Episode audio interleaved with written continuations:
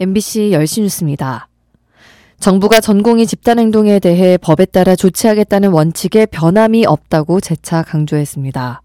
조규홍 보건복지부 장관은 오늘 오전 의사 집단행동 대응 중앙재난안전대책본부 회의에서 불법적인 집단행동에 대한 정부의 대응 원칙은 변함이 없다며 오늘부터 미복귀한 전공의 확인을 위해 현장 점검을 실시해 법과 원칙에 따라 조치할 계획이라고 밝혔습니다.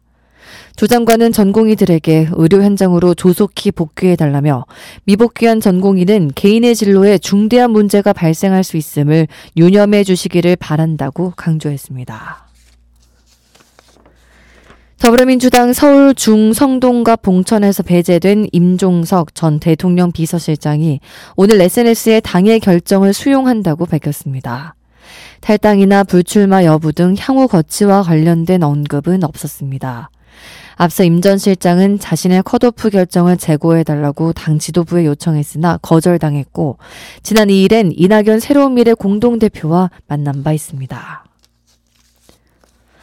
하이브리드 차와 전기차, 수소차 등 친환경차의 국내 차량 등록 대수가 지난해 처음으로 LPG차를 앞선 것으로 나타났습니다.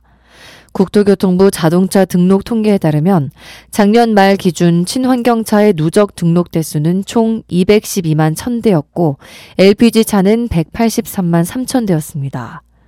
친환경차와 LPG차의 누적 등록 대수가 역정된 것은 지난해가 처음으로 누적 등록 비중도 친환경차 8.2%, LPG차 7.1%로 지난해 처음 뒤집혔습니다.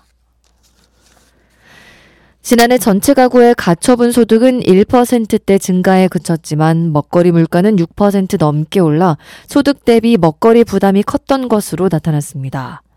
통계청 국가통계포털에 따르면 지난해 처분 가능 소득, 즉 이자와 세금을 낸 뒤 소비나 저축에 쓸 수 있는 가처분 소득은 월 평균 395만 9천 원으로 전년보다 1.8% 늘었습니다.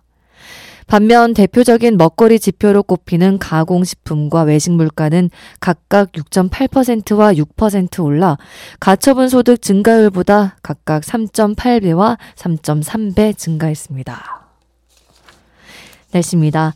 오늘은 전국이 차차 흐려지다 오후부터 제주도에서 비가 시작돼 밤사이 전라권과 영남권으로 확대되겠습니다.